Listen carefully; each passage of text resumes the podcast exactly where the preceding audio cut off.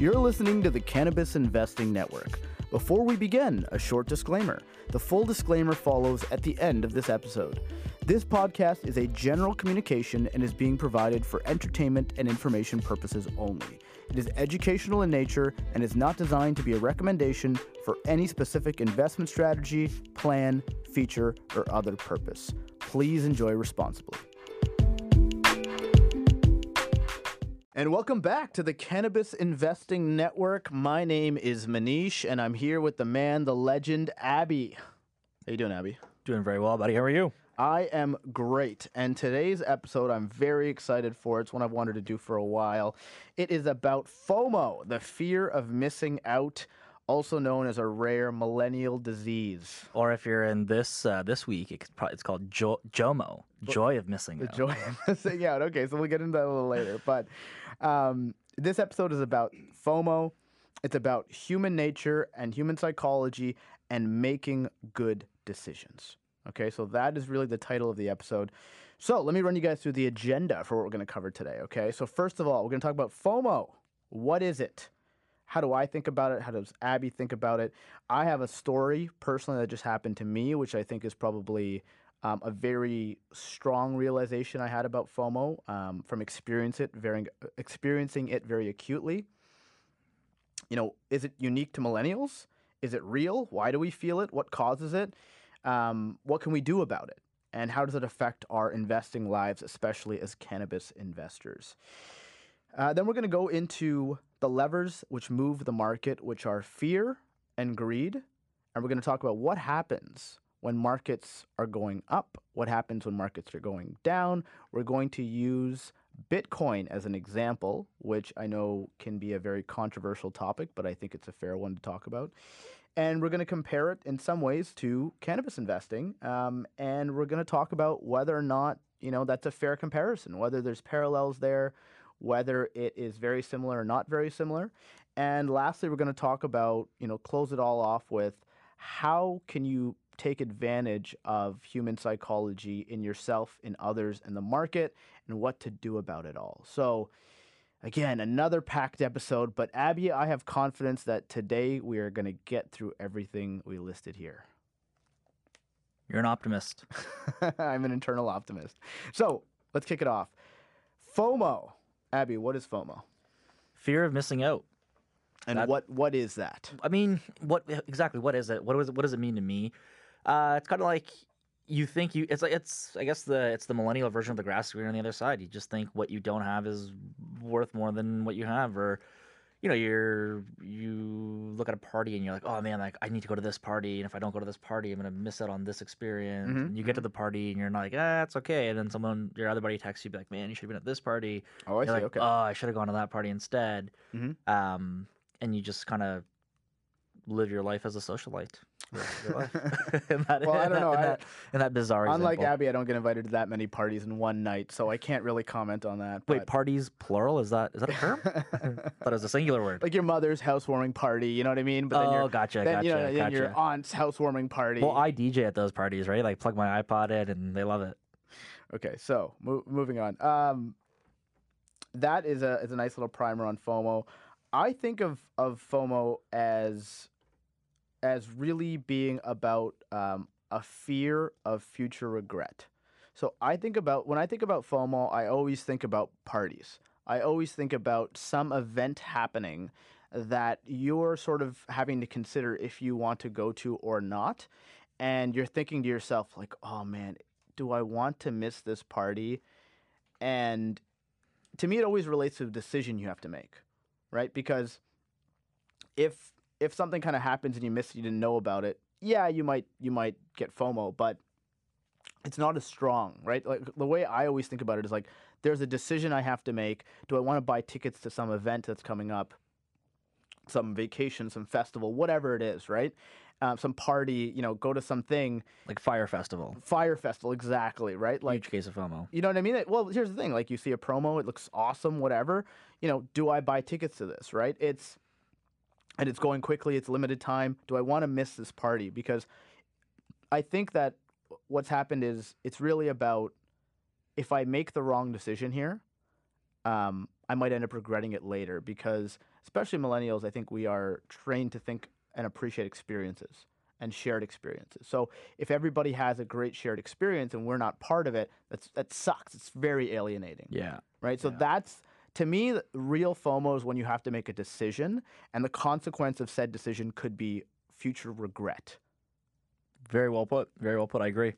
Okay, so getting into it, right, is um, I have a quote here, and it's it's the greatest party that ever happened is the one you never went to. That's FOMO. I'll say that again. The greatest party that ever happened is the one you never went to. That's like the promo for FOMO. so everyone else is having a great time at said party, but you didn't because you missed the party, and everyone's gonna talk about it, and you're gonna feel like, God, I missed that party, and I could have been there, but I, you know, I made a wrong decision, and you know, I went to Abby's mom's house party, which he was DJing, and that was a terrible decision. It was a costume party and you didn't show up in costume, so There you go. um, so I, I, I guess I want to tell this story about it, um, which is why it was so on my mind. Is that uh, okay? Let me let me backtrack a little bit. So when we started this podcast series a couple weeks ago, the Raptors made the playoffs. Um, then they made the finals, right? And then we were we were kind of like within striking distance of winning a championship, our first ever. No big deal, City of Champions. NBD. Uh, and game five, which was a, a, our potential to win the championship, we were up 3 1 in the series. We had a potential to win the championship at home. And I thought to myself, oh, like, and this is like right as we're winning game four. So it's like, oh my God, we have the chance to win at home. I was like, you know what? I got to buy tickets to game five. I don't care how expensive they are. I'm getting tickets to game five. And I did, right? So I snagged some tickets to game five, paid an arm and a leg, whatever. And at the back of my mind, I'm like, oh, okay, so game five, on the, the day after Tuesday, I was going to Vegas. Okay.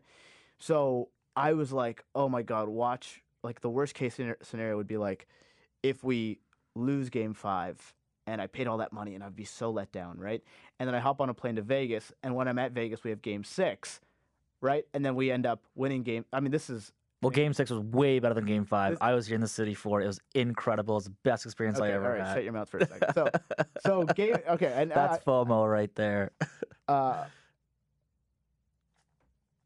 okay, so I guess the point I'm getting to with this story is that, um, long story short, you know, I, I happened to be in Vegas for Game Six, and that's not the worst case scenario. Okay, the Raptors won. We should all be very grateful, myself included. Um, but you know, I just knew that back home in Toronto, it was absolute bedlam. I knew that it was a one in, once in a lifetime opportunity, which is literally what FOMO was about, where I missed what was probably the best street party in Toronto because you know everyone is so happy. We're all on the same page. You know, it, it really brought people together, and I was out of town. Right now, look.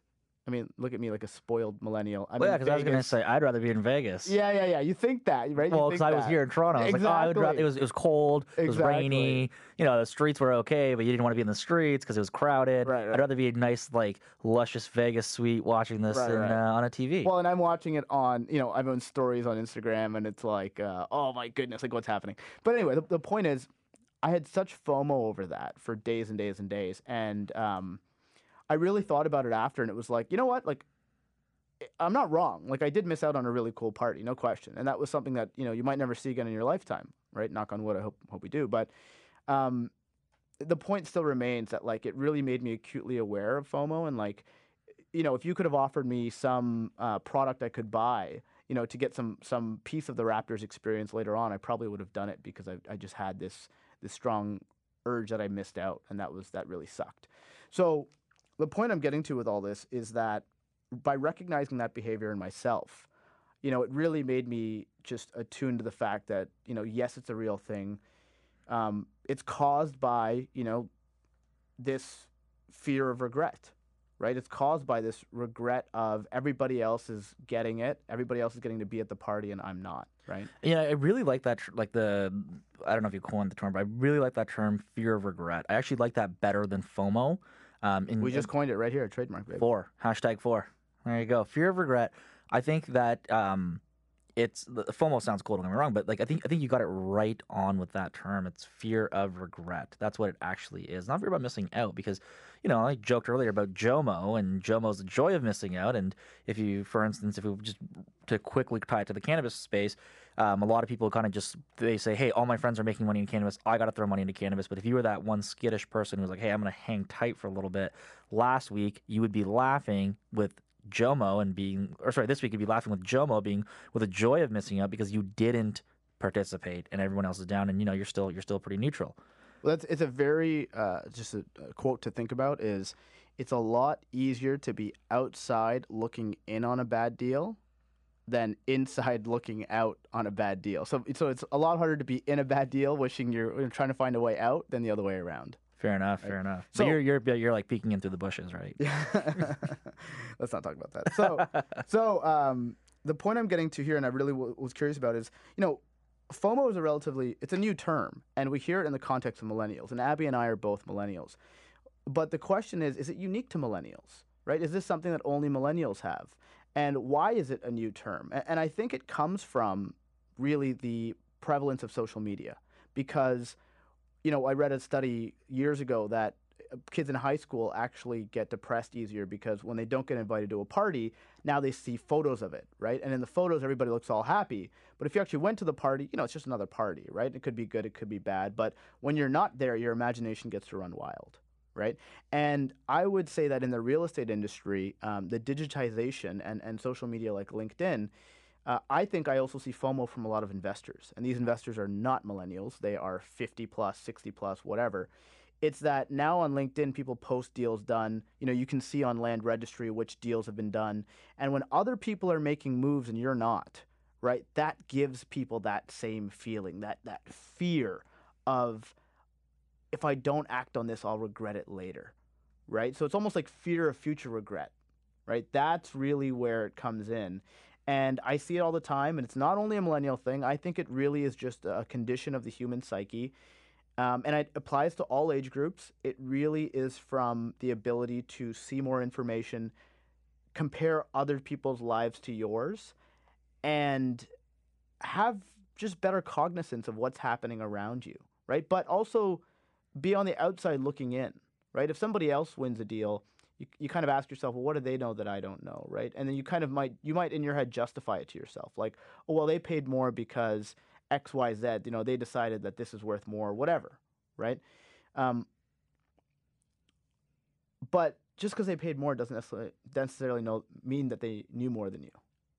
Well, absolutely. I mean, just I mean, if they paid more, I mean, I would say if, they paid more, maybe that was their intrinsic value of the stock, right? Because in, intrinsic value or the company, intrinsic value is really the value you personally as an investor feel the stock is worth or the company is worth. Yeah. Okay. So what I was what I was thinking is that from this FOMO I was experiencing, I was like, wow. Uh, it just gave me a great appreciation for how when there is a emotional event occurring, which obviously fear is a very powerful emotion. I would say probably the most powerful emotion when it comes to investing. Um, it was just a great reminder of how powerful fear can be, and the fact that, you know, when this kicks in, um, this fear of future regret, it can really make you make some bad decisions. Investing is all about making rational decisions.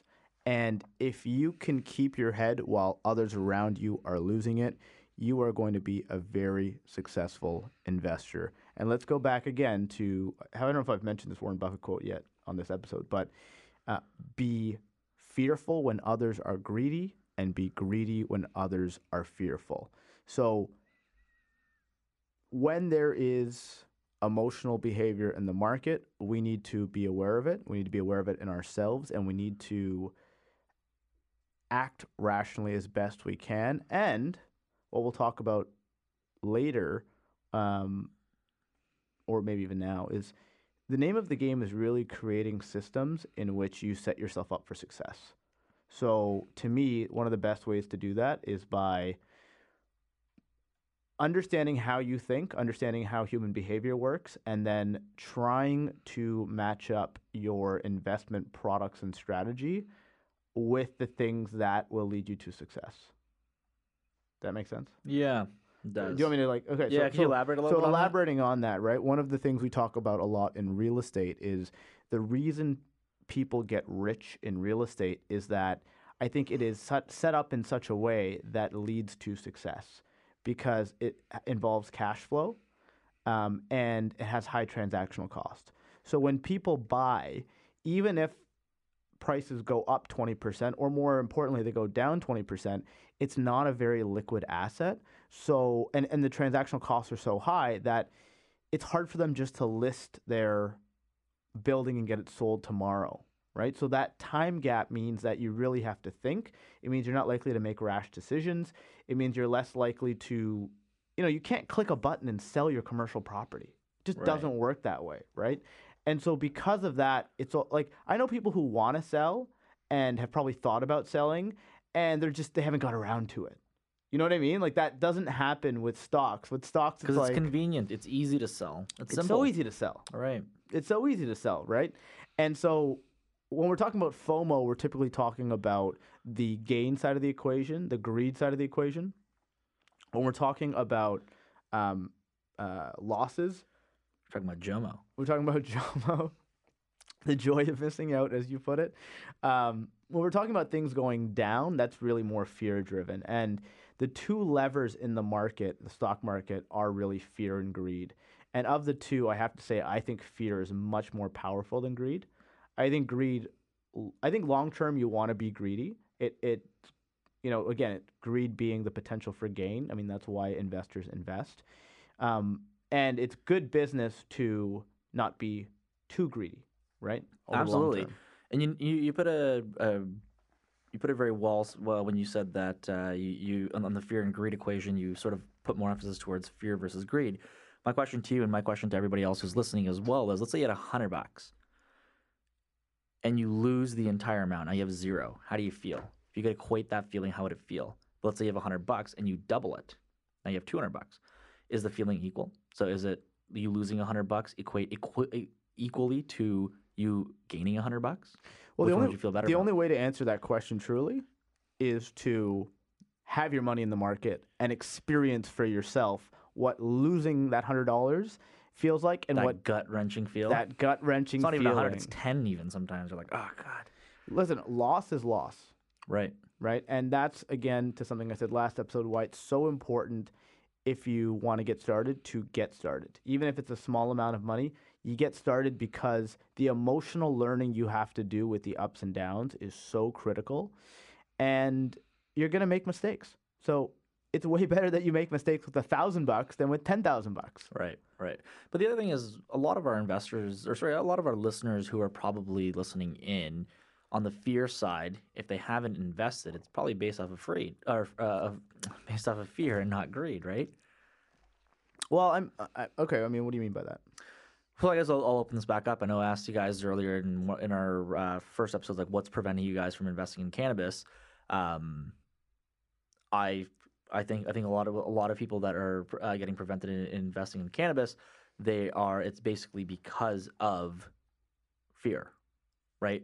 The greed portion has not outweighed the fear portion, and that's why they're not investing in cannabis. They think they're going to lose all their money, as opposed to they think they're going to get rich or make money on it. Right. I mean, hmm, I think just what you're saying is more complicated because if you're talking about somebody who might be a little a literal first time investor, I mean, they might just literally not even know how to invest, right? Like that, there's so many hurdles they have to cross, as opposed to I think what you're talking about, which is something we're going to talk about a little bit later, is like But so even let's go. Okay, look, there's so many hurdles that they have to cross. But I'm saying the initial point, like the, the initial, the inception, when you when when you get that idea saying I'm going to go buy a cannabis stock, Mhm. that, in my opinion, is that the greed uh, aspect of it or the, the of the upside potential, the potential for gain is outweighing. has outweighed the losses. That's what I mean. So yeah, forget about the hurdles. Forget about I need to learn how to buy the stock. Let's just say you're like, you know what, I'm going to buy the stock. At that point in in in in this equation, this fear greed equation, right. the upside potential, the greed aspect of it, has outweighed the downside. But I think it's important to to say as well. It's the way you the way you just described it. Sounds like if you imagine like a scale, right, with, like a, a triple beam balance with two like you know two sides to it, right? Yeah, and, and the heavier That's side the weighs equation. down. Right, but I guess the point I'm making is that it's not that you know, okay, uh, when one side tips over, like okay, greed goes to 52% and fear is 48%. Greed's a little heavier. Okay, you're going to act in the greed direction. No, it's that there's a certain inertia to life of having to make any action, right? And the greed scale has to tip to a certain number, which is different for everybody in every situation. Right. It has to tip to a certain number where the inertia is enough for you to do something, right? and Yeah, actually yeah. pick a stock and buy it. Where and the same thing with fear. I guess the point is that um, if you you know read the newspaper and you're like, wait, CannTrust did what? Like, oh my god, I own a lot of CannTrust. That's more likely to make you run and do something than seeing that CannTrust went up ten percent today. Absolutely, and it's more likely for you to even pay attention and read that article about CannTrust if you own it, right? Absolutely. So that's my point that fear is a better motivator than greed. I just think that has to do with literally how we're set up as humans because, you know, greed at the end of the day, um, or, you know, the potential for gaining things is great. But uh, I guess what I'm getting at is that as humans, you know, resources are limited and we have to be hardwired to not lose what we already have, right? Because that could lead to ruin. Whereas getting more resources is great, and we're definitely hardwired to do that. Um, but fear is a better motivator because if it wasn't, we wouldn't be able to survive. Fear is a better motivator because if it wasn't, it'd be better to survive. Harder to I mean, survive. so harder to survive. Yeah. I, I mean, look, yeah. If you want to look at look at it from a life perspective, but I, I don't think you invest in equities in general, not just cannabis stocks, but in equities in general, with the sole purpose of being defensive and, pr- and protecting your capital, right? Being fearful. I think for if you're fearful, you invest in fixed income. If you're I don't I hate saying I don't like saying the term greedy, but if you're if you if you want to participate in the upside, then I think you participate in the in in the um, the equities market. So going back to your earlier uh, comment on that the fear aspect in the cannabis space, um, this that was your own opinion that you think it, it mm-hmm. matters more for for you, right? I would I, I I would actually disagree, and I would say that it's actually the reason that I got into the cannabis space was because I wanted to make more money. Well, look, the reason anybody puts any capital out is the potential for gain, right? I guess my point is that when I look at markets, and this is very Well, not necessarily. Not necessarily. It's not for potential for gains. It's to protect. It's to hedge. It's to, to participate in inflation and to to not lose their capital. Right. So that's what this, people invest in GICs. They don't invest in GICs to gain money. They invest in GICs because they don't want to lose their principal. That's a fear-driven investment strategy. no, no, but hang, on, invest but no, but hang on, hang on. If, if your primary goal was just not to lose, you would just put it in the bank. You wouldn't even do the GIC. Well, the bank is going to pay you an interest rate. Yeah, no, I, I understand. My point is that I, I hear what you're saying. That is a, a, a defensive strategy, but even defensive strategies are about the yield, right? So that's why you have to pay money on GICs. Although, when, like, for example, when 08 was happening and they had all this U.S. meltdown, there were some, literally, like, some banks were charging negative interest rates because it was, you're going to give us your money and it's still going to be here tomorrow. And that's why you're paying us. You know what I mean? Hmm. I didn't know. I, I didn't know. I, I know Japan was flirting with it. I know there was like it was very short term, but it's just a point. But anyway, I mean, I think we're getting away from the point, which is um, fear versus greed. I just want to clarify the point, though, is that when I say fear is more powerful, I think if you look at sort of a map of, of markets, in general, markets go up over time, right? Yep. And that is long term greed at play, which makes sense. But then you see these like corrections, and often like really, sometimes they can just be short sort of drops. You have these sometimes you just have these like these panics where things just drop, and then uh, you know a month, two months later, it's almost back to normal, right? Yeah. And that to December me, 2018. right? It, that's a great one, right? So so and that's only six months ago, and I think that's a great comparison to where we are today because when I track a lot of the prices of companies that I'm interested in, they're actually quite comparable, or I would say within striking distance of where they were in December of 2018, right? And that to me is sort of a good personal indicator that there's value there because Right. the whole time we're looking back at that time frame, December 2018. This we've been on a bull run for six months, and I was looking back at the prices from 18, and I was like, oh, if only I had more money December of 2018. You know, I would have bought all these stocks so cheap. Right. Um, and this this feeds directly into basically the next point that we're going to talk about, which is what is human psychology? What's happening with human psychology, and how do we think in general when things are going up? Right. So when things are going up, or like let's say when they're just starting out, right, when it's kind of uncertain, but they're they're kind of trending upwards, um, we put money in. To your point, you know, for the potential for gain, right? We're, Right. we're putting money into equities because we want to see gains. And we probably, you know, when we when we when you know, if I rewind the clock two years to when I made my first cannabis investment, when I put a dollar into a cannabis company, I wasn't thinking to myself, oh, I better get a 5x return. I was just thinking, oh, you know, like this will probably do well. If you had to ask me at, at the time, I was I would probably say, well, you know, if I'm lucky, maybe this will double in a couple years, right? I didn't have the expectation of I didn't know where it was going, right? I was hoping it was going up, but I didn't have a number in mind, right? And then it goes 2x, 3x, 4x, and you're like, whoa, whoa, whoa, what's going on here, right? Like, And, and how did you feel when that happens? Because you know you raised a good point. Like, how do you feel when stocks are going up? How do you feel when stocks are going down? Me personally, I mean, I'm a professional investor, but prior to me being one, when I was just doing my own portfolio, when I was still in school, and I was just kind of learning everything on my own, when I was investing, every time stocks were going up, I was like, "Oh my god, it's going to go down. I should get out. Oh my god, it's going to go up. It's going to go down. I should get out. Oh my god, it's going to go down. I should get out." But it kept going up. And then when stocks, so you were- never sold. I, I held. I held. You held I, on to Enron, you held on to Bre-X, all the winners. You you didn't.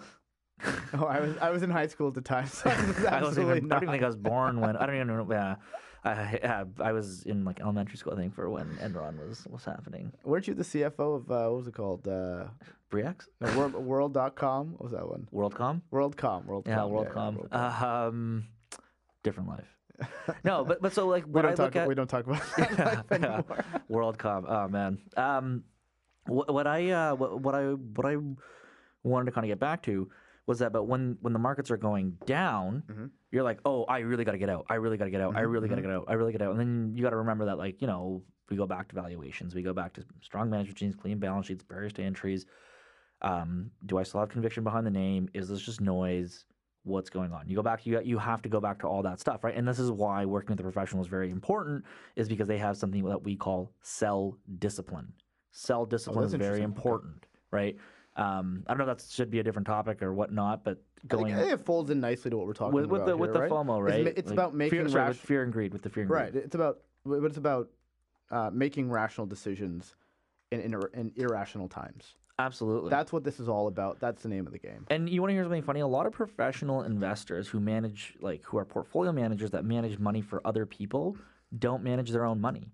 And it's not because they, they don't manage their own money because they're incompetent at their job. They usually give a portion of their money to other money managers because the other money manager does not have a bias. They can stick to that sell discipline. When you start putting emotion in, when it's your own capital up at risk, there's emotion involved, and you know you might start overlooking some some red flags, right? That's, that's an interesting point I hadn't thought of.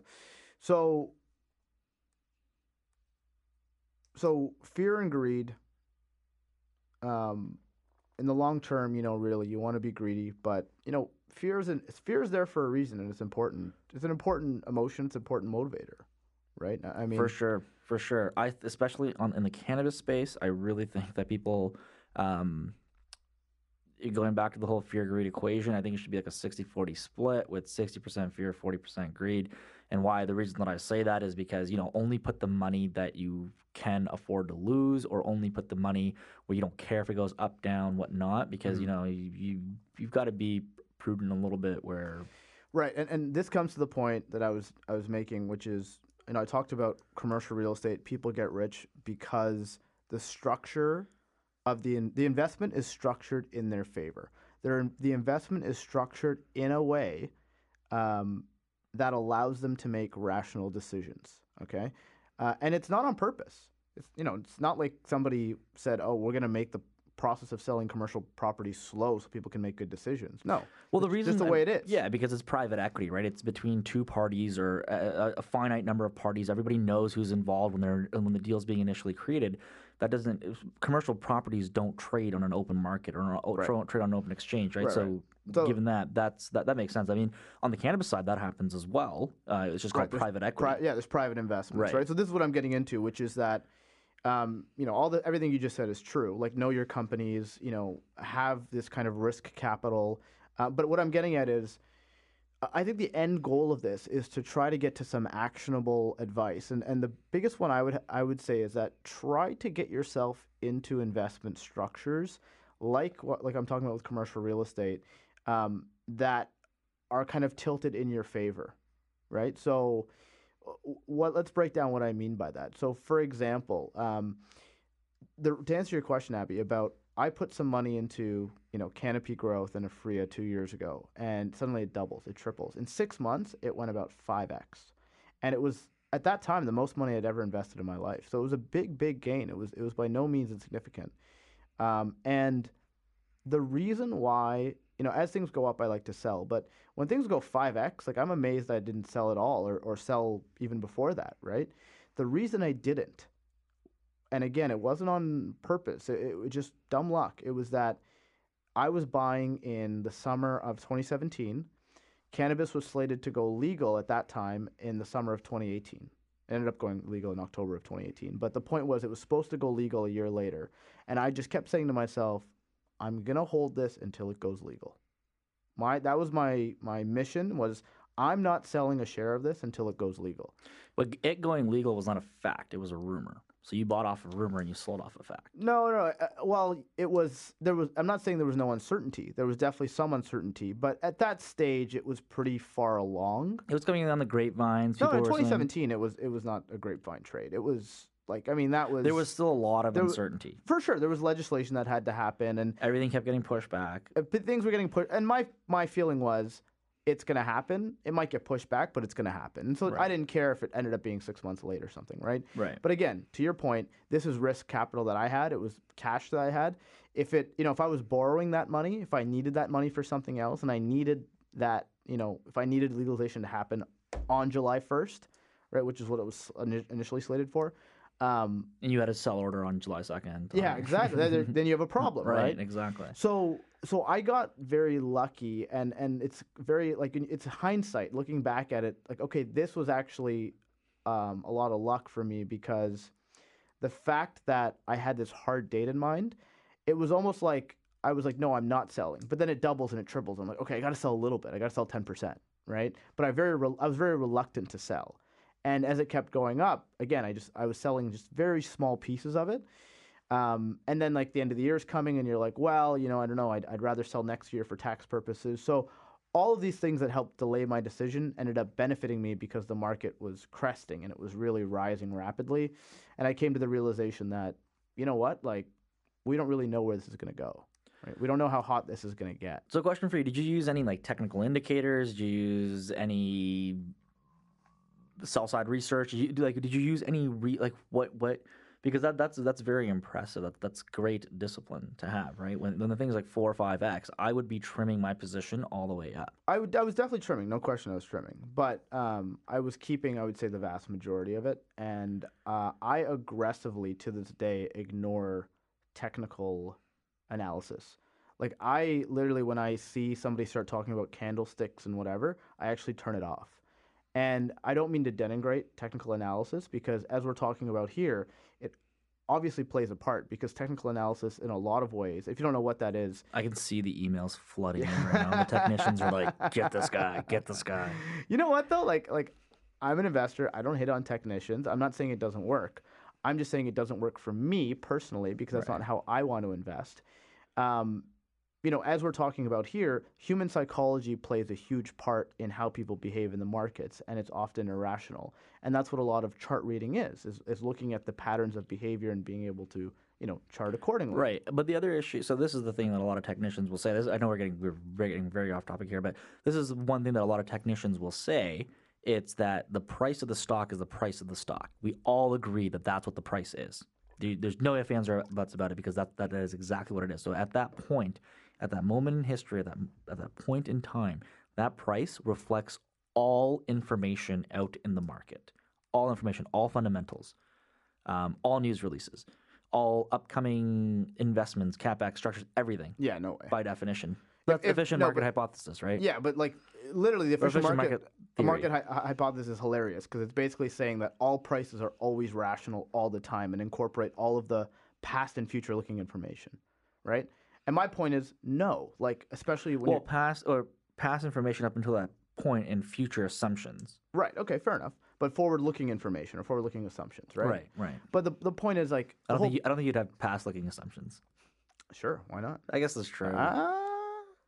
fair enough. Fair there you enough. go. So no, okay, but the, but the point is, uh, I mean, of course the market acts irrationally, right? Like that's that's the point. I mean, humans, we're not robots. We're not perfectly rational. And then the fact that we're talking about anything future looking, you know, you and I could have the exact same numbers forward looking, and applied, you know, if we just applied different different earning multiples looking forward, right? You think it's a 12 times earning multiple, and I say no, it's a 13 times earning multiple. Well, that, we that get to different back- numbers. But that goes back to intrinsic value, and what does this? What, what is the intrinsic value to you? Your intrinsic value to you is different. Intri- intrinsic value is more of a fundamental analysis uh, term or fun- fundamental analysis um, method. But that's what that that's what everything you're talking about gets back into. What is So- it worth so to if- you? if but technicians would say Right.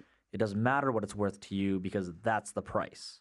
Yeah, so look, the price is the price. Great, right? But uh, I mean, I'm not, I'm not even sure what we're, we're talking about. I guess it's. I also don't. I'm not a technician, so I don't know. I think it's just. I think we just like uh, being devil's advocate to I- each okay, we should. uh, okay, this is an idea. We should have a technician on the show at some point and ask them about technicianing, whatever it is. But the reason I deliberately avoided it is because I want to focus my analysis on fundamentals and long-term investing.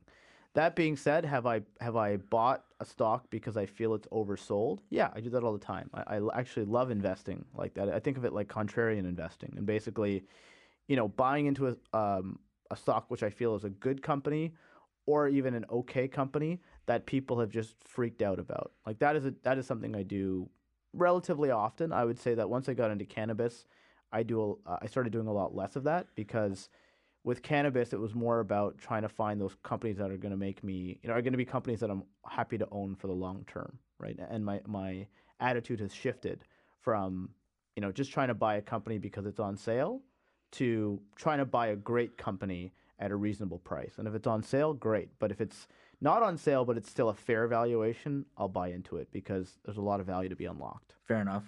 Okay, so very important to get into uh, uh, the meat of what I wanted to talk about, which is a controversial thought, which is that I think we can learn a lot from the rise and fall and potential rise again of Bitcoin.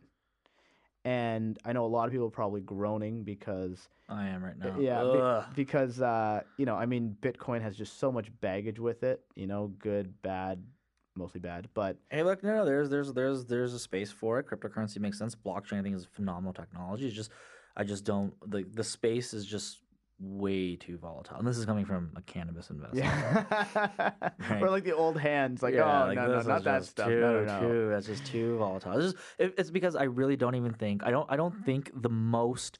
Um, the most uh, uh, knowledgeable Bitcoin person out there, most kno- knowledgeable cryptocurrency person out there, actually even knows what a cryptocurrency is. I don't think they can explain it. You know, Einstein No, said if you that's not. I don't think that's fair. I know people who can explain cryptocurrency and blockchain very well. Like, I'll put that out there. Fair enough, fair enough. I do as well. I'm not one of them, but I, there are people out there. So I, you know, I the the blockchain uh, whole movement kind of really intrigued me, and I used to go to all the meetups. I used to go okay, and be with all those people, Okay, you're in it. and I was. I've, I've I've been in it. I've made good money off of it, and I've been I've lost money off of it, and uh, I've seen things happen, and it's so murky. Um, I mean, everyone will tell you, okay, like blockchain is a ledger. It's like, all right, fine. You, you, we understand that aspect of it. Then you get the whole cryptocurrency. Then you get the Bitcoin thing where, like, look, there's only be a finite number of coins. Awesome. I like that. I like that. But then all of a sudden, the traders go rogue, and then they start creating something called Bitcoin Cash. And now your whole, hey, we only have a finite number of coins, kind of changes, right? And that, and nobody knew that that could happen. I mean, maybe maybe some people did, but the majority of people did not know that that could happen when we were doing these meetups. And we were meeting up in like basements, and we were meeting up in Right. like on like Queen Street out here, and you know, So, so okay, let's dig into this because what I want to avoid doing is talking too much about the technical specifics of blockchain. Okay, yeah, um, because I'm not an expert on that. I don't know your expertise on that. I'm but- definitely not an expert on that, right. I- but i- irregardless, this is not a debate on is Bitcoin worth something or not worth something. Right. I don't think that's a fair debate for us to have. Yeah. What what I think is interesting though and very fair is studying what happened with Bitcoin and how it relates to investor and human psychology and how we can sort of take learnings from that and apply it to other markets and as well look at cannabis, right? Because like it or not, I think we will see similar trends not only in cannabis but in other sort of startup high risk, high reward sectors because humans are humans. And if you can understand how people think when things are going up and when things are going down, you can learn how to spot that, you know, the trends and you can learn how to spot that behavior in yourself. and you can learn how to make rational decisions when people are being irrational. Well, going back to the Bitcoin and the cannabis parallels, you know, I think I think right now with the cannabis, we can draw more, uh, uh, a, a better parallel with the tech boom or the internet boom that happened in the early 2000s, right? You know, Pets.com, um, small company called Google. Sure. I don't know if anyone's ever heard of that one, but you know, company, companies like that. I think we can draw more parallels to that, and I, I, I personally feel more comfortable doing that. And you know, a lot of the guys who look at uh, uh, the tech boom are saying, well, the cannabis is the same thing, and I, and I disagree with them. I really disagree with them for two reasons, or for multiple reasons, but two main reasons for for for this episode. One being cannabis was thriving in the black market; it was already existing, right? So technology didn't have that Existing product that people were willing to pay money tangible for. exactly and then on the and, the and the second aspect of it is if you remember all these tech companies they didn't have revenue so top line revenue is the first line item on a balance sheet and cannabis companies have top line revenue so you can kind of combat Some of them that. do. Absolutely yeah Right? yeah exactly yeah yeah the ones that i invest in definitely do so, no, but um, like, come on, we're both investing in companies which don't have revenue yet, are pre-revenue. right yeah yeah that's Right? true that's true i have uh, a couple investments of things that are that, that are pre-revenue Yeah, right? you wouldn't. Uh, I mean, look, when somebody came to you and said, "Oh, I've got a company. It looks great. You know, checks all these boxes, but they don't make any revenue yet."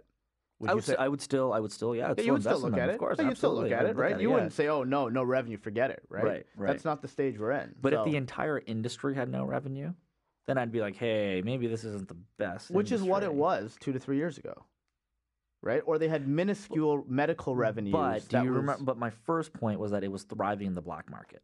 Right. So, So there's potential for revenue. Exactly. that. People we people want this product. Yeah. Right. There are people out there who That's want fair. this product. There's That's people fair. out there who are willing to risk their lives smuggling it illegally across borders to get it. Yep. Come on, you tell you show me one industry where you show me another industry where uh, where where people are, have that much uh, demand for a product, and I'll show you a great investment. Yeah. So so look, I, I mean, we can. I mean, we can both obviously agree that we don't think cannabis is Bitcoin. We don't think cannabis is the tech boom. Right? They're different things. But the point I want to get to is I want to talk about what actually happens. You know, when you're, for example, you know, when Bitcoin is taking off and other coins are popping up, what happens? What actually happens in the market? What is that like? How are investors reacting and how are um, entrepreneurs reacting? Right? The reason I want to talk about that is because it's recent history, just happened, you know, in this in this uh, you know last two years, and because I think we can take those learnings and we can apply them not perfectly, but we can apply them to this market and other markets For sure. for right? sure. And that's how we can we can learn to think rationally. So with that in mind, and by the way, a lot of this stuff happens in real estate too.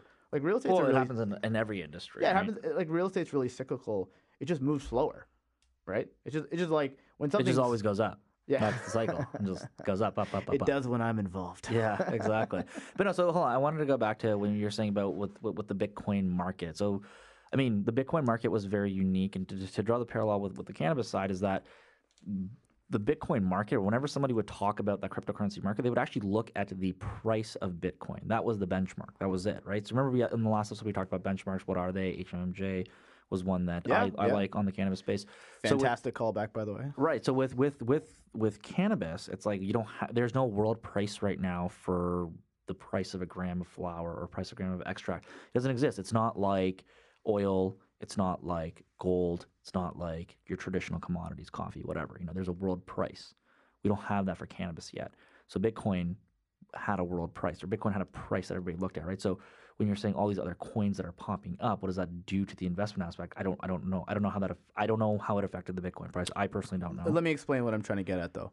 What I'm trying to get at is, um, how do I explain this? So, I got in somewhat early into the cannabis market, right? Yeah. But it was a bit of a fool. I still think it's early in the cannabis market. So if you people are getting in now, you can still make that statement. Yeah, fair enough. And again, we're not going to know until we look backwards what is early and what is not early. Another hour or so, and then it's late. Yeah, that's right. Uh, the fear of missing out, right there. yeah. Um, but I- I guess uh, the point I'm making is that one of the concerns that that you have is that uh, what happens when things are going up. So so initially, when you're going in, you're starting a cannabis company. You're starting anything new. You know, you're starting a cannabis company. You're starting a, a crypto company, whatever it is, right?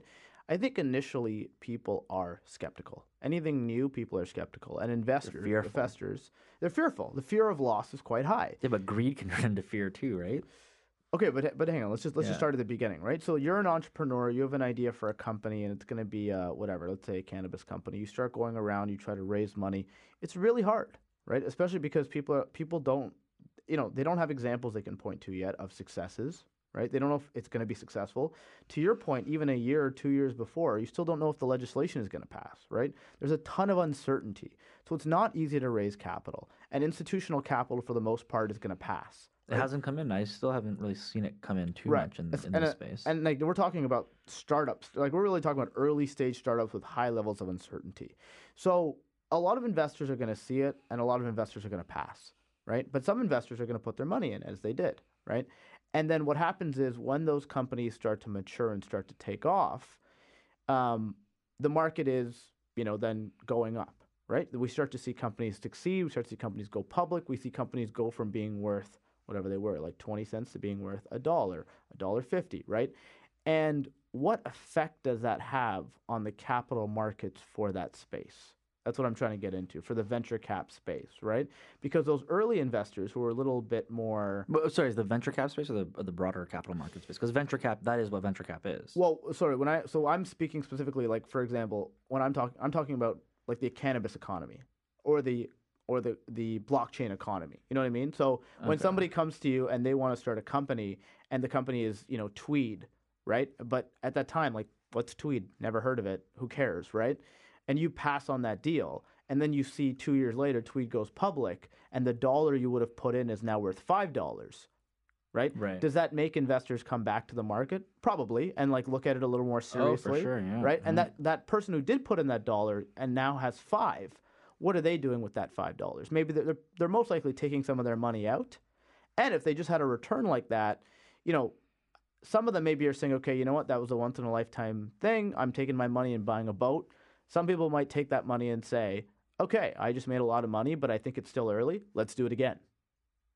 Right? Fair so enough. so the point I'm making is when something when you know when you, when you're in early on something and it's doing well, what you're going to see is you're going to see a very fortuitous cycle, right. right? Where um, people who got in early and made a lot of money will take some money off the table and they'll probably reinvest it Right. in right. other opportunities, Sure. right? So that's why it makes it easier in the case of, for example, Bitcoin, when you see Bitcoin doing really well and all So these, all these I other would coins do- pop up. Right. Well, what I would do in that in that situation, going back to your Tweed example with the one to five dollar, the Bitcoin going up, what I would ask is why is the price going up? Why is this worth with something with, with Right. something? And if all if, if if I if I can rationally explain the whys, and I'd be like, yeah, of course I'm gonna get in, right? But if it's just like, oh, it's getting up because it's like, uh, it's like tulip mania, you know, tulips are now the the hottest commodity. Everybody needs to have a tulip, and it's like, ah, maybe we don't we don't we don't invest, right? Yeah, but what you said is so hard to actually know in the moment. Oh my goodness, it's impossible to know. It's in the impossible to moment. know in the It's, moment, it's right? hindsight's twenty twenty, right? Right. It's the only way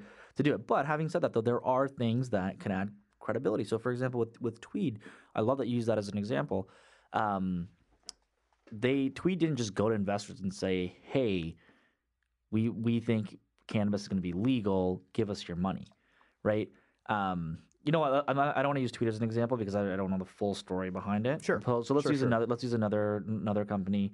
Um, uh, it's a company called the Green Organic Dutchman, T God.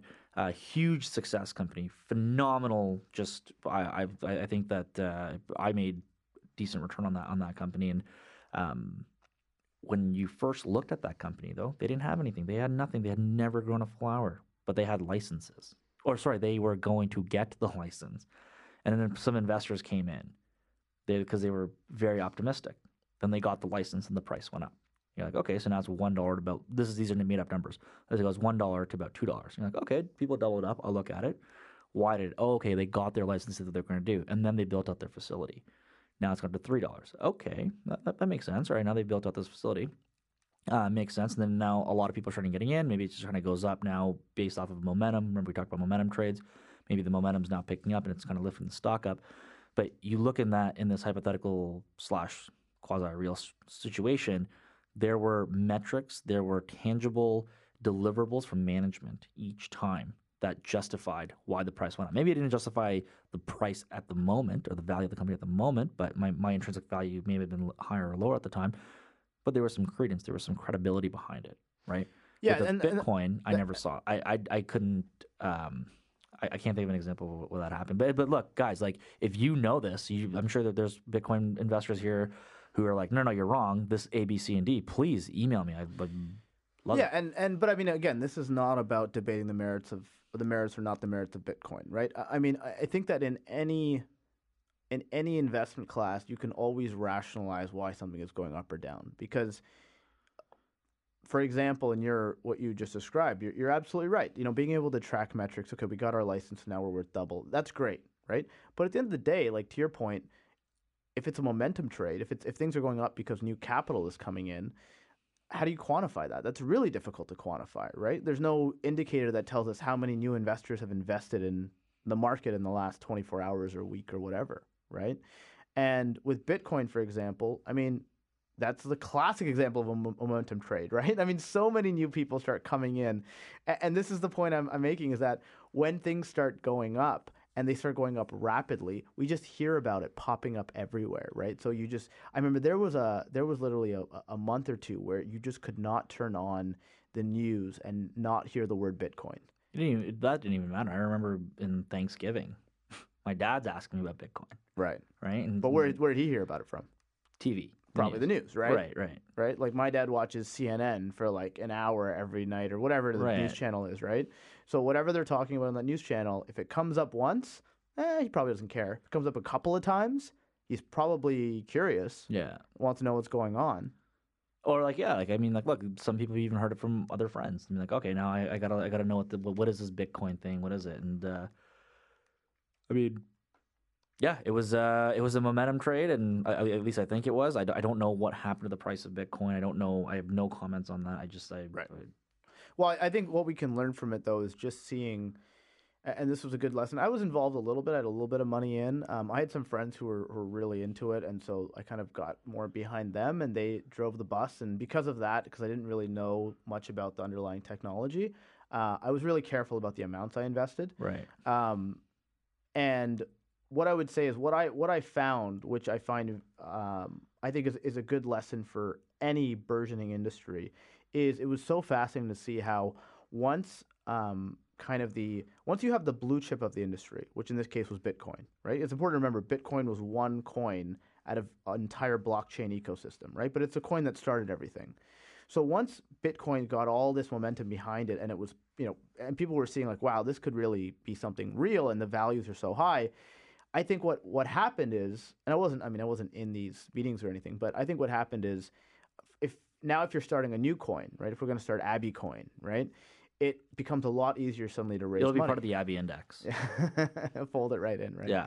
um, it's it's a lot easier suddenly if you're walking into these. I mean, I don't even know if people were walking into meetings for Bitcoin. If you're posting your coin thing online, suddenly there's a lot more eyeballs on it because people have just seen the success. People are there's stories about people going 100x on Bitcoin and buying Lambos, right? So that creates the next wave of investors who want to get in on that, right? So right. you come in, you with, asked a lot of those people how they were making their money. Were they investing in Bitcoin mining companies? Were they investing in that? Were they buying the actual coin itself? No, right? no idea. I would just say that in general. I mean, if you look at the run Bitcoin had, it's not at all like it's not that hard for you to go 100x depending on when you got in.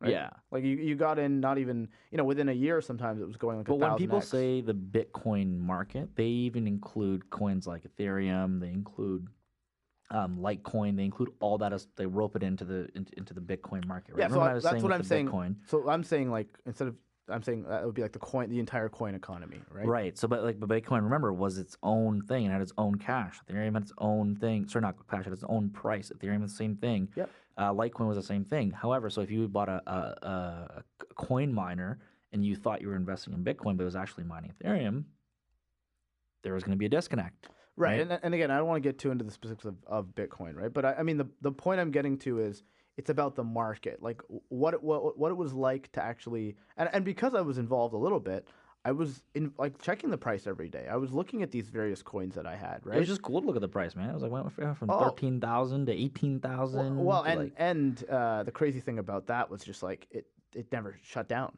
Right? It didn't close at four o'clock, right? It- Well, the, because the- it's, the yeah, prices it's, it's a currency, right? Currency always like move. Well, it's- yeah. 24 hours, right? Yeah, like it was it was wild. But the, the point I'm kind of getting is it, it was interesting to see how one, you know, this this kind of the blue chip coin and then it brings up a couple of like you mentioned other like sort of um, tier 2 blue chip coins, right? Yeah, But then there's a whole a whole world of new coins popping up. yeah. I and see you, those. you don't know what's going to be good, you don't know what's going to be bad, but suddenly there's a lot of capital available because you know, the people have made so much money on the first tier and the second tier that now they're willing to to be risk on, right? Yeah, and that, and that ties back into FOMO. They're like, oh man, like so many people have made so much money. Like I want to get get in. I want a Lambo. well.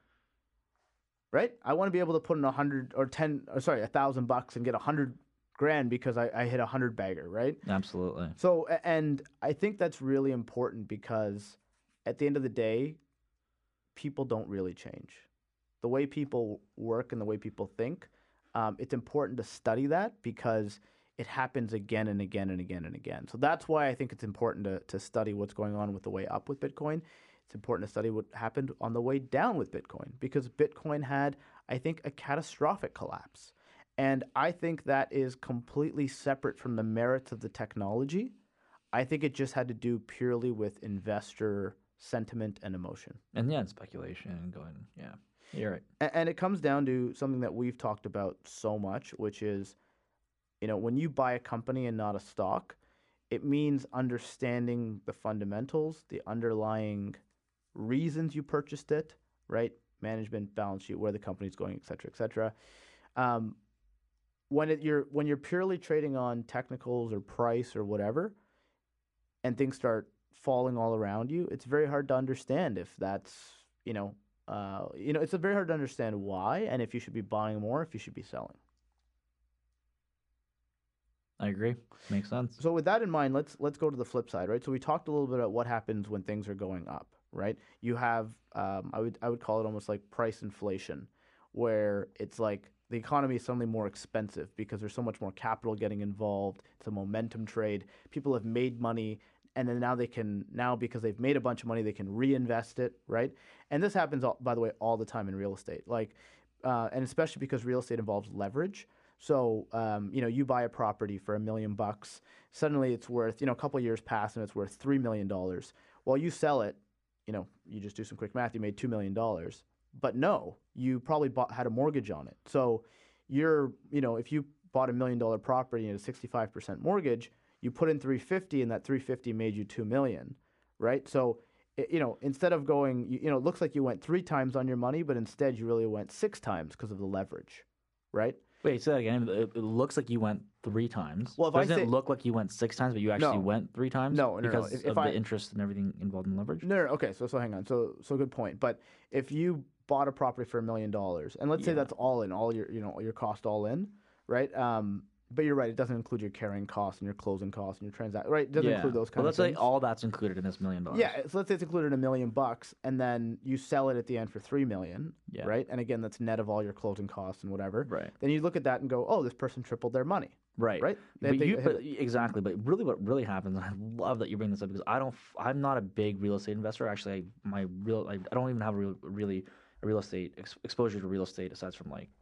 the condo that I live in. Um, what I love about this is when people look at the housing market and they're like, "Oh man, my house has quadrupled in price." Right? Like I bought this house for a quarter mil, and now it's worth a million dollars. And it's like, well, and they're like, "Well, the stock market's never going to do that to me." And it's like, well, like your house is your house may sell for a million dollars, but the amount of money that you possibly keep, look at time, duration, whatever, on it might be only eight hundred thousand. Right? Twenty percent might have gone towards upkeep of the house. You know, have to do some renovations. You had to loan when you took out the the, the mortgage. Closing you- costs, closing carrying costs. Yeah, you had to hire, you know, 100%. a, realtor, whatever, right? So that, 100%. that all goes in there. And and anyways, right, that's more just like a a, a a thing that I always hear from from real estate investors. Sure. Like you know, the price has gone up. It's like there's a lot of costs associated with it. Whereas Sure. when you see like the stock market, you have this price, this price, boom. Yeah, no, no, no, good point. But but the the point I'm getting to is, so in that example, a million to three million, right? Um, because of leverage, right? Because you're using other people's money, which is the mortgage in this case, the debt. That you know your equity in might only be, you know, let's say it's 300k just for easy numbers, right? So you put in 300k, 70% you got from the bank, um, or whoever, um, and your end selling price was three million, right? So you have to pay back that initial first million, but that two million is white meat, right? So your 300k of equity just earned you two million dollars of profit, right? So that's over a six times return on your actual equity, right? So now what happens is, you know, you had a dollar, now you have six, right? Are you interested in buying more real estate? Probably. Right? Absolutely. But the problem is, you look around and your property just went from a million to three million. A lot of other properties probably went up as well, right? Now, did they Right. triple in value? Did they double in value? Did they are they flat? Whatever. It, it's the the market has changed. Prices Right. are different now. But then that's when you do your bottom up analysis and you look you look through the areas and you find an undervalued property.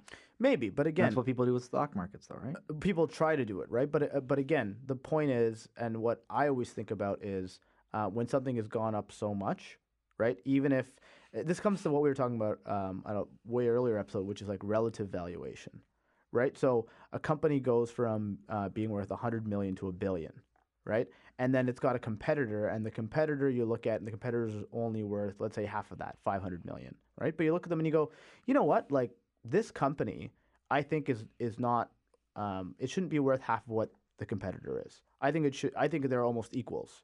So you think to yourself, okay, this company's worth 500. This company's worth a billion. You know, if I take money out of my billion dollar company and put it into my 500 million dollar company, it's a good bet because that company's probably going to double. Right? That's your investment thesis. Yep. Right? But if you'll notice, all I talked about was market caps, right? Which which equates to price, right? Price per share.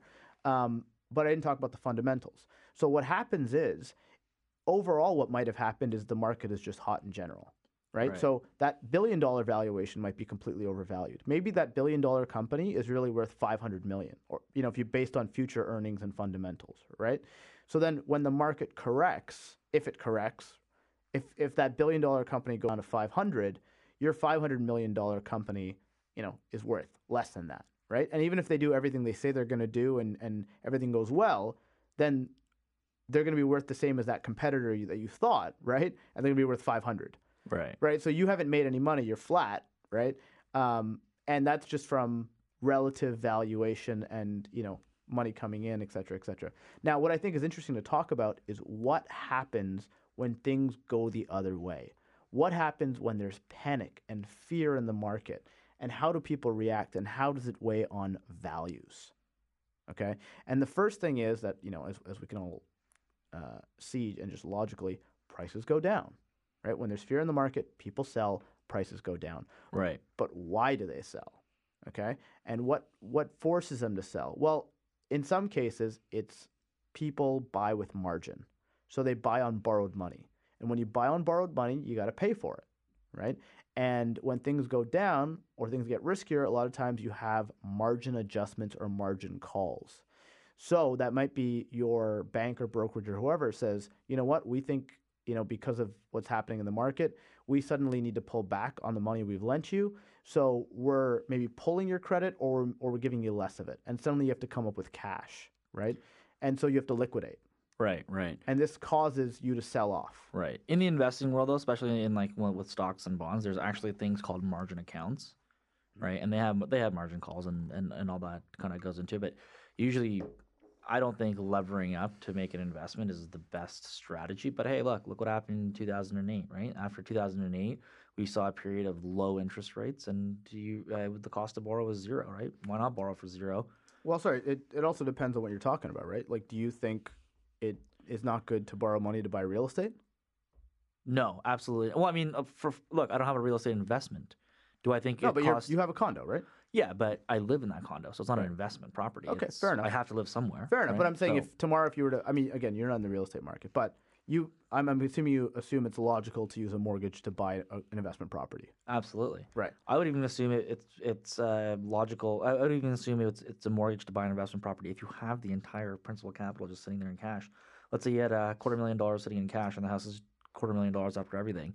I don't think you should put that whole quarter million dollars into a house. Absolutely. I think you should put fifty thousand dollars and then borrow two hundred thousand at like whatever your interest rate is. Well, well, here's and the the great quote is uh, the great quote is um, banks are institutions that only want to lend money to you after you've proven to them that you don't need it.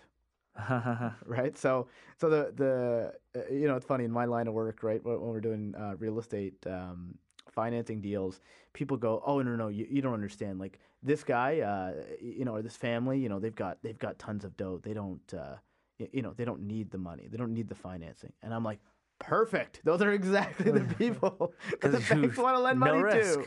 No risk. No, right? not no risk, but you know, you Yeah. get it, right? Like that's what little they, risk. they like to see, right? It's the Yeah. person who goes, no, no, no, you don't understand. I really need every penny of this loan to close this deal. It's like, yeah, that's like the last thing the bank wants to hear, right? Yeah, Like, that's the last thing. And, and as, like, let's let's look at it from an investment perspective, from going back in the cannabis space, right? Right. When a company comes to you and saying like, "Hey, man, I need ten million dollars, and we need to use all that whole ten million dollars," And, I, and I need it tomorrow. I'm going out of business, right? let's let's say let's let's not let's not say that out of going going out of business, but let's just say that they have ten million dollars um, on their cap on the, like so let's, let's say they need the ten million dollars to build out their facility or whatever they need the, the money for. Um, that company, I don't think is as attractive as a company that has the cash already on the balance sheet, but is going out to the market to raise a, a- a- like a smaller portion of it, right? Similar to like mortgaging, but using equity, Sure. but using equities as an example. And I like companies like that better. Sure. So the, the point is, um, what happens when things go bad, right? And I think that it's very important to learn like from reading like a lot of financial books. I've got an insight.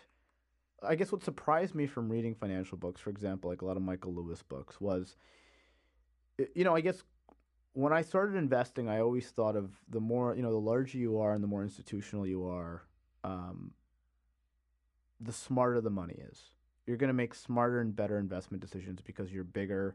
You have more. The term, yeah, a lot of people use coin the term of sophisticated capital. sophisticated, smart money, right? Yeah. And, and my thought was, well, the bigger you are, the smarter you are. But because you know, you've got, I don't know, if you're a pension fund, you've got so many smart people, generations of making money, like great people at, at the top, right? Yeah, minted from like top business schools. that are coming totally In. right so what was fascinating to me when reading these books was seeing that a lot of times the way institutional sophisticated capital acts is often irrational but there, there's a rationale there, you know there's a method to the madness there's it's rational irrationality they do things that we would consider poor investment decisions but then when you break into you know the human incentives and how they're built and how they're set up you suddenly go oh that's why they're doing it. There's a, there's a reason to why they're doing it. So how does this relate to things going down? Well for example one of the things is is like let's say you're a money manager for example okay and we're just using generalities here but Yeah. let's say you're a money manager um, and you've decided that you're going to invest in the cannabis space you've got all these clients you know you're working for and you're investing their capital in the cannabis space okay and how you get paid typically is a management fee right Yep. and sometimes a percentage of the upside Yeah, So- performance bonus. Exactly. But really, your goal then, the way you're incentivized to do two things. You're incentivized to grow that base of capital very large so you can have a steady management fee coming in. And you're incentivized to, you know, do well, right? So you can earn some of the upside. But the key thing is, is that what you don't want to do, what would be really bad, is if people lose confidence in you and they start pulling their money out, right? Because that could cause, I mean, first of all, it just de- deteriorates your capital, right? And suddenly your management fees are going down. And now you're scrambling because, you know, you can't pay your bills. And, and that was your way of, you know, keeping your lights on. And, you know, that might spread. You Somebody pulls their money out, somebody else pulls their money out, pretty soon you're out of business, right? So if you think about how you're incentivized, yes, you're incentivized to make people money, but more importantly, you're incentivized to not lose people money and you're incentivized to stop people from leaving your shop. You don't want them to pick up their capital and go somewhere else. Right. Okay. So that's the sort of paint, picture I painted for this particular money manager, whoever they are. So if we use CannTrust as an example, and where we're sitting right now in July of 2019, CannTrust stock absolutely hammered, has pulled down the rest of the market with it. Um, you know, multiple Globe and Mail, Financial Post articles about how they acted in, in you know really bad faith, allegedly, um, and there's a potential they might lose their license. Who knows, right? Um, so if you're a money manager and you invested in CannTrust, right, and your clients are calling you saying, "Hey, what's going on with CannTrust?" You probably want to be able to tell them, "Oh, don't worry, we got out of that." Right? We don't have any CannTrust. Like we sold it off, you know, a couple days ago as soon as the, the bad news hit, so that that's already off our books. Right? Now the problem is that behavior may not be the best behavior right? Because ultimately, the price you sold it at, you might be taking a bath on it, and you might have been better off, I don't know, either adding to your position or waiting it out um, and waiting for it to recover, right? But again, you have to remember that, Abby, for you and I, when we're managing our own capital, we can do whatever we want, right? And our goal is to make, you know, the most money possible. But that money manager, that sophisticated, smart money, um, that's not necessarily their goal, right? Their goal is to keep their clients, right, and to stop their clients from pulling it, you know, pulling their money out, Redeeming from their funds. redeeming from their funds. And as we just said, you know, fear can be more powerful than greed in actually generating, you know, these big decisions, right? So the point I'm getting to there is that a lot of times when panic and fear hits the market, um, it really hits these smart money institutional investors. Um, and they have to do things where they start doing things like selling even when prices are low because they have to deal with optics. So, one thing I learned, which has been really fascinating, is that a lot of times as private capital, yeah, we have some disadvantages, right? Um, but we have some advantages too, some really good ones. I think we have some real advantages right now. Absolutely. space, In right? this space, no Yeah. question, right? And optics, how huge that is. Like how many people don't you know, smart money can invest in cannabis because of optics or don't want to because of optics. Because if you're running a real money fund, and I'm talking like millions, hundreds of millions. billions. Hundred, yeah, but even if you're, you know, private money manager earning hundreds of millions, there's a lot of guys like that out there, right? Guys and gals running hundreds of millions of dollars, right? Yeah. You you don't want to say to your client, you know, again, maybe you don't want to deviate from your blue chip strategy. You don't want to suddenly say, look, we're putting going to put small amount of this money into cannabis. But hold on, but they're they're legally bound from doing that because there's things called investment policy statements and mandates on their funds that prevent them from doing that. So Some of them, right? But some, like if you're in Canada and it's fully legal, like, right, you might be you might be okay to do that, right? well, like most of the banks can't do a lot. A lot of a lot of sophisticated institutional money has still uh, been reluctant to enter the space based off of just kind of the sentiment around it, the fact that it's still a Schedule One drug uh, in the states. Um, a lot, a lot of the, a lot of the banks are just kind of shying away from it completely because they're afraid of, afraid of the fraud aspect to it too, right? Right. So so okay. So that's a great point you touched on, right? Because what happens when something like CannTrust um, comes out is this puts a real damper on the sector as a whole because it reminds people of uncertainties that we weren't really thinking about. Like nobody was pricing in the the thought that a big LP, which is listed on the TSX, which is listed on the New York Stock Exchange, which is one of the biggest LPs in the world right now, you know, licensed producers doing cultivation. Um, nobody's pricing in that. Oh yeah, they might lose their license tomorrow because actually they committed, you know, some bad behavior. Yeah, well, I mean, look, like, yeah, because we touched on it earlier. Call it a black swan event.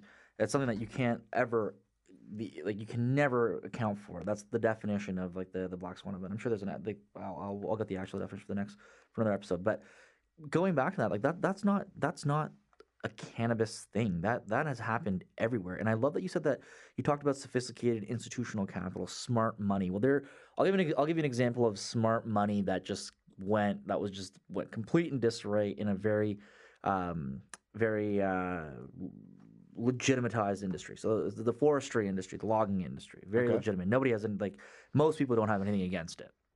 Right? There was a company called Sino Forest. This was a company that was from China that had a forest. All right, and they were going to law. They were going to create like uh, they were going to uh, export lumber. It was on RBC. For people who are not Canadian, RBC stands for the Royal Bank of Canada. It's not the Bank of Canada. It's the Royal Bank of Canada. It just sounds safe. The Royal Bank of Canada. yeah, but it's but it's not like it's not like the Fed or it's not the BOC, the Bank of Canada. But it's just a Royal Bank of Canada. it's Canada's largest. It's Canada's pro- uh, largest sorry, bank. public bank. Yeah, it's Canada's largest Schedule One bank, um, and so they had Sino Forest as one of their top ten picks, and what ended up happening with Sino Forest was there was no forest. It was literally just a company in China. There Wow. was no forest, and this was in in this is RBC Capital Markets, sophisticated, strong, smart, like proper like uh, top, top business school uh, inve- um, analysts. They recommended this, and like like we said, remember we talked about this being very thorough in your due diligence. One of the one of the main things is go visit the facility. Nobody visited the facility. Really? So you, nobody even went to, down to China to see it. no, I mean, if they went there, I mean, I mean, they might I would no, but they might have had the wool pulled over their eyes, right? Like, Yeah, exactly. But like there was no, there was, there was literally no force. No, there was no they, they, forged the document. It was fraud, but nonetheless, it was Right. fraud, right? That was not that didn't happen in cannabis. It happened in forestry. That happened. Mining, Bre-X, same thing. But sorry, sorry. So to that point, um, WorldCom. does that does that whatnot. then pull down the entire forestry sector? That's a good question. We should look back on it and see. Um, I don't have access to stock charts right now, but um, Well, maybe maybe it doesn't, maybe it doesn't. But what's what's the thing is in forestry, um, it's probably just less likely to happen because forestry is an established industry, right? Yeah, exactly. Now, what it probably does is that if another company, if you know, uh, ABC company wants to go public in China and it's a forestry company, it's probably gonna have a really hard time after a story like that, right? I mean, because now it's unfairly tainted by what just happened with this other company right. right? So it probably, um, you know, forestry is forestry is more um, established, so maybe it doesn't have that big of an impact on the sector as a whole. But if there was a more, you know, nascent sector, like you know, for example, Chinese forestry companies, those companies are probably going to have a really hard time because they're tainted with that image, right? Right, exactly. And then look, I'm sure there was there was sophisticated capital that was going into Bre-X as well. So sophisticated capital isn't always right capital, right? It's not, and, and like and look, RBC is a great company. They're like the the largest bank here in Canada. They've done so many things right. They're like everyone. Uh, I, I don't think I, I don't know. I, I think they're I think they're a great company.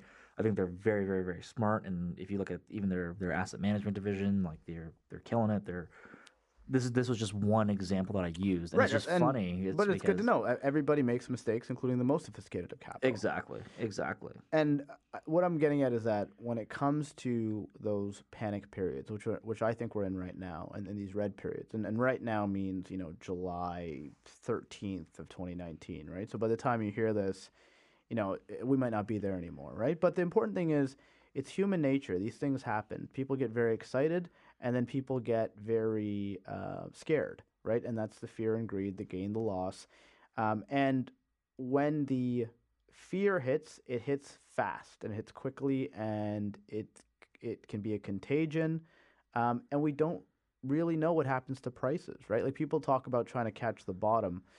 You know, I think that's a bit of a fool's effort because to know where the bottom is, right? That assumes that the selling is rational. When all what we're talking about here is not always rational, right? It's it's almost never rational. So it, you never know where the bottom's going to be. And again, talking about human psychology, investment, you know, good decision making. Um, one of the things I like to do is if I'm buying in the public markets, I like to buy in blocks. I don't like to buy all. I don't like to try to buy all at once. If I see something and it looks interesting, I'll even just buy a little bit of it because now I'm invested. I'm going to keep my eye on it, right? And then it starts going, you know, and I might buy some even thinking that it's going to go down further. But if I know that if I buy a little bit right now, so let's say like just uh, you know if I if if I want if I have a number in mind of how much of the the company I want to own, right? And what I might do is buy five or ten percent of that. Right. And Warren Buffett has a quote that says, "Dip your toe in before jumping in two feet." Okay, I didn't know that. I, I that was a quote I I've never learned, but By Warren Buffett? Oh Yeah, yeah, no, I yeah. didn't I-. I mean, I might have misquoted it, but Yeah, essentially sure. it's mm, yeah. something So- like that. Okay. yeah. Well, that's so that to me works because um, uh, wh- how I want to end this off is talking about how you can take advantage of, of these various ups and downs and setting yourself up for good decision making. And I come back to this again. I think the best way to, you know, as you get more experience as an investor, you're going to start telling yourself, oh, no, I don't panic. I don't get caught up in these ups and downs. Well, you know what? Um, the minute you start telling yourself that is the minute that you are really at risk of getting caught up because we're all humans, we all have emotions. And, you know, when panic sets in, it sets in and, and it's hard to fight it. So, the best way to combat that, I would say, is setting up systems which allow you to make good decisions again. And some of these systems are, for example, buying and selling in blocks. So if something is going up, you're taking some money off the table, right? And that allows you to um, lock in some of your profits, get some of your capital back. But because you're taking it off in blocks, you know, if that if that that company continues to do well and the price keeps going up, well, guess what? You still own a big chunk of it right? You've only taken some of the money off the table, so you know that that helps reduce that that um, you know that FOMO or that that fear of of missing out on the future profits. Um, and the same thing when it's going down or sorry, when the price is going down and you want to buy in because it's you know it's on sale, you don't buy all in at one point because you know that logically as a human, you know, if you if like for example CannTrust, which is falling right now, and full disclosure, I've started a small position in CannTrust, uh, very very small and highly speculative, and I don't know much about the company, but you know what I've talked about before is I like buying companies that are oversold or, or there's some panic around, right, and, and some irrationality around. So my feeling right now is it's it's sort of priced in that, you know, people are getting out of the name very heavily, and so that creates an opportunity. So I put a little bit of dough into it, um, but I just buy a little bit, right? I bought a little bit at like four bucks. Yeah, you dip your toe. I dip my toe in. I actually then- butchered that quote. Sorry, it's uh, it's don't test the depths of the river with both your feet while taking risk. So dip your toe, and as opposed to putting two, uh, as opposed to putting both your feet or jumping in uh, with both feet will be my quote. I, I love how I love how you took like this poetic quote by one of the world's greatest minds and just mangled it. I butchered it. Yeah, exactly. so I yeah. and yeah, and, and- it. well, actually, another great Warren Buffett quote is, um, uh, "You don't know who's been swimming naked until the tide comes in." I always swim naked. There's a visual I did not need. and and you know how that relates to markets going up and down is that you know when markets are going up and people are you know quote unquote swimming naked right and that could mean a variety of things it could mean you know using a lot of leverage it could mean not doing their due diligence it could mean cutting corners it's hard to see that when the market's going up because everybody's winning but when markets collapse then we really get to see you know who was using too much leverage who was acting um, you know who wasn't doing their proper research et cetera et cetera right He was testing the depths of the river with both their feet. Exactly, And not just and no dipping in a bathing suit. Yeah. so so again, in terms of structures, um, Abby talked about the private market, and some people might not be able to invest in the private market because they're not accredited or whatever. But if you are, it's a market I really I really like to invest in because my investment is locked up in there for a, a particular amount of time until the company goes public or whatever, and I literally can't sell it, right? So that obviously has you know potential, you know, big potential for risk because what if the company doesn't go public or takes too long or whatever? Um, but I find it helps me make good decisions because you know I don't know what the price of that company is every day. I'm not looking at it every day, Right. right? It it allows the company time that investment time to kind of germinate. For sure. And, and with the private market, I mean, I, I'm a big, big, big, big fan of uh, private equity, and I'm a big fan of uh, investing in the private markets. Um, and with it, I mean, going public is not the only exit strategy with a private with a private equity investment. Like, so there there could be a, any sort of liquidity event. Maybe shareholders can redeem at a certain time. Sure, That's sure. agreed upon, or it gets taken out by M and A. I mean, there Sure. are other opportunities to get your money out. It's not like it's not like it has to go public, and you don't. You get it. But I, I think because, like for example, if I had had to make a much larger investment in CannTrust, I probably wouldn't have done it. Right, because it's on the public markets, I can buy just a little bit, and I Right. can I buy can buy a little bit today. What I did was I started a really small position on like Wednesday when it was let's say like four bucks, and then I on Friday it's like three fifty or something, and I'm like, wow, oh, like I just can't help myself. I'm like, So you sold your um, position. yeah, yeah, exactly. I'm gonna take the loss and move on. No, I'm like, you know what? Let me get a little bit more dough in here. And again, still a very small position for me. I don't know. I'll go much bigger. Um, and I fully admit I don't know that much about the company. Like I, I've done, I've read the deck, I've looked at it a little bit. I'm just buying it on the thesis of, you know what? This is highly, highly speculative. But as long as they don't lose their license, it's probably gonna be worth more than this in the next one to two years. And I'm just gonna enjoy a little bit, a little gain, and I'm gonna get out. It, it's really a quick trade and and different from what we normally talk about. But the the investment that I do like is the rest of the market, right? Where when this company pulls down the rest of the market, um, the goal is always for me as a long term investor to buy a good company at an attractive valuation. So when these good companies start getting pulled down because of CannTrust, and yet those companies are you know, nothing's really changed for them, I'm really happy to pile more money into them. Lastly, another another uh, you know thought on sort of structures that work for you. Um, if you can ever be involved in something called a convertible debenture, and so what that is is uh, instead of investing in straight equity in the company, you actually lend the money to the company, and you get paid you know some sort of coupon. Um, so you might get seven, eight, ten percent interest.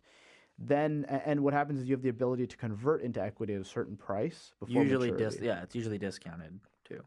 Um, it, it just depends, right? It depends when you when it goes in. Like sometimes I see it, you know, if the, let's say the company's already public, right, and it's trading at two dollars, then you might get eight percent interest and the ability to convert at two fifty. Right. That's that's if it's already public. But sometimes there's private converts. What ends up happening is that they'll say, "Hey, the IPO price is going to be X, Y, Z. Right, you You're get a gonna discount X, Y, Z to minus ten the percent. IPO round or whatever. Yeah, right? exactly. So, but the reasons I like convertible debentures are because you have this time frame imposed on you, two years, three years, one year, whatever the, the term of the loan is, and you're getting paid to wait, right? So with margin, you have to pay to wait, right? You're having to pay out of your pocket every month. Mentally, I think that that makes you, you know, that's a negative. When you're getting paid to wait, the stock goes up, the stock goes down. You know, if you're earning your eight percent, I don't know, but just for me personally, I go, ah, you know what? I'll wait. Let me wait for the two years and see what happens at you know at day whatever 700 right and let me see how i'm feeling at that day because what's the rush i'm making 8% while i wait right so the truth is in the cannabis market you know to make 8% in a year is not that great right i mean the risk involved with these companies 8% is like you know it's it's not bad but it's it's certainly not you know i think what we expect from cannabis companies yeah. but just the fact that you're earning something every month Right. I think that helps you make good decisions because Absolutely. And then seeing that cash flow also Yeah. into your account. yeah, and sometimes you don't get cash flow to be fair. Sometimes it's it's accumulative. So it's just the, the money just accumulates and you get paid out at the end, right? Yeah. Which is obviously higher risk. But again, it's just mentally. Like it's about the psychology and uh, and I've just seen for myself the the the the companies that I have convertible debentures on, I'm I just feel really happy holding it. And I'm like, you know what? I have a date on that. When I invest today, there's a two. Let's say there's a two year window on it, right? I'm like, it's only been six months. Who cares, right? Like, like, like, uh, like, like talk to me in a year, and I'll make a decision on if I want to convert or not convert or whatever, Yeah. right? So, so again, that that just goes into, and, and we'll try to think of more, but um, I like in general with investing, trying to figure out how people think, how you think, and trying to find investments which help you make good decisions. Trying to find investments that which help you make which help you make good decisions. And- that's and very well put. Investment structures which help you make good decisions. Yeah, exactly. Another thing that I really like, um, and I think a lot of uh, portfolio managers and what, what what we touched a little bit was was solid discipline was that, you know, when you when a lot of people enter a position, how many people say, hey, um, this is probably something for for next time. But when when you enter in, into a position, how many people look at the position and say, hey, I'm going to get out at this. This is what I'm looking to get. What is your internal rate of return? Like, how much money do you expect to make? Right. You used your example earlier, Manish, when you had a four or five x return. I don't think you bought that stock being like, if I get two x return, I'm out, right? A lot of people don't when they buy when they buy securities or when they buy companies when they buy stocks, they know okay, what price do I get in at? But how many people say what price do I get out at? And you think people should be doing that? I think people should be doing that. I think they should look at it. However, though, when it gets to that price, you have to reevaluate everything again. So it's funny for you to say that because um, that's exactly what happened. I can't believe I- I've almost forgot the story. It's exactly what happened to us on you know the one company that I love to talk about, MediPharm Labs, uh, which is we got into private placement. We got in at a time when you know it was relatively more difficult for an extraction company to raise capital, um, and you know disclo- disclaimer, still own a ton of it. And you know we all had when this company was going public. Right, we, we all had this number in mind, like, oh, if it gets to here, which is like 12x, Yeah. we're out because we're gonna make this much money, and I've never made that much money in my lifetime. Right. So if it goes 12x, we're all out. You know, I've got a group chat with a bunch of buddies who are in it, right? Right. And sure enough, it goes 12x. Is it called and- Lab Boys? it's not a bad one actually. um, and it, it goes. It's actually called deals, deals, deals. Funny enough. So Oh, yeah, so Boats, boats, boats. It, it goes. It goes 12x. And what do we do? We suddenly go, nah, we're not going out until it's like 25x, right? Well, so what what happens is when it hit that 12x situation, you looked back and you said, "Listen, like everything that when when we entered this uh, company, this is what we looked at. We looked at I, for for me it would have been management, clean balance sheet, barriers to entry. Sure. Those things are all st- are all still intact. This thing has now p- your position is there. You reevaluate your position. You might even want to be buying at, at that. Well, yeah, disclosure, I am buying, right? And, and when it's getting killed, I am buying into it. Um, and for, you know, we're, I'm not going to get nearly the same return I've had before, but I like the company, I like the price, et cetera, et cetera. So, but it, that goes to knowing the company and, and Yeah. knowing what you're getting into, right? So I can feel confident buying at, you know a price of I just bought some at like 425 because you know I think it's going to be worth a lot more than that. But the the point of that that's important is it, it's funny to see that behavior in ourselves. That you know seeing how we get greedy as it goes up, right? Because if you told me when I was starting that hey it's going to go 15x or 12x, I'd be like oh 12x, yeah no problem I'll sell it all, right? Um, but then once it goes up to 15 and then 20, you're like, oh no, I can't get off this train. It's too good. Yeah. But and, and, you know, I know you're saying you should always be able to justify it, which is true. I think the flaw with humans is we're always going to find some way to justify Yeah, what we want to justify. Now, that in our defense, in my defense, I think the investment thesis has changed because now we've seen two good quarters and we can see what margins are. You know, we can see they're executing. We can see the runway for them doing. You know, it, it to me again, it is all based on fundamentals, and I can see a forward path in which it's worth a lot more because it's able to hit these earnings, right? Right. But there's uncertainty in that, and there's there's a lot of uncertainty baked into that, and you know, et cetera, et cetera, for another episode. But uh, I think we we touched on a lot of good stuff today, and I think we actually checked off everything on this list. And in summary, I, I mean, FOMO being the fear of missing out, but also the fear of having future regret. Um, it's real. It doesn't only apply to millennials, but I think it applies to us the strongest because of how we grew up with social media. Uh, I think it's important to recognize it. I think it's important to take a deep breath. And I can personally tell you, just from all of the investments I'm seeing cross my desk, there's a lot of companies going public in the next year to two years. Right? Absolutely. So absolutely. don't don't ever feel like you know, hey, if I miss out on this company, I'm never going to get to you know make money. No, there's a lot of opportunities. And look, I touched on it earlier. I still think we're early in the cannabis space. for sure. And for any like baby boomers that are listening, FOMO is literally the grass is green on the other side, or fear of regret. Right. So that's FOMO. It's important to study, you know, people, how they think, how they work, incentives, how things are when markets are going up, how things are when markets are going down. And if you stick to our, our credo, buy companies, not stocks, and try to get to know these companies very well, then when things are going down, what you should be doing is buying. And the corollary to that is, you know, you always got to be, when you're managing your portfolio, decide how much cash you want to keep right? Because if things start going down, you want to be able to deploy some cash. And I can tell you right now, I'm in a position where right now where I'm tight on cash and if I have to deploy cash, that means I'm selling other non-cannabis stocks to get into the cannabis space, right? and that's not it's what I'm doing. It's not the position I want to be in, but it is what I'm doing. Um, a- and again, I love it. again, good decision making. If you know, if you have the right structures in place, it can definitely help. He had a mandate and he decided, hey, this is doing better. Let's pivot. Pivoting is good. We'll see. Time will tell. Time will tell. We'll, we'll, we'll It look will. back on this in a year, and two years, and 10 years, and time will tell. So Yeah, guys, thanks Um, again for listening. thanks again for listening. The email is cinpodcast at gmail.com. Tell us what you thought, your questions, etc., what we should talk about. And as always, my name is Manish. This is my co host, Abby. This is the Cannabis Investing Network podcast, and we will catch you next time.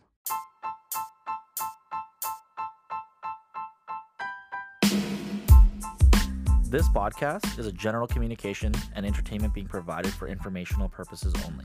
It is educational in nature and not designed to be a recommendation for any specific investment product, strategy, plan, feature, or other purposes. Any examples used in this podcast are generic, hypothetical, and for entertainment purposes only.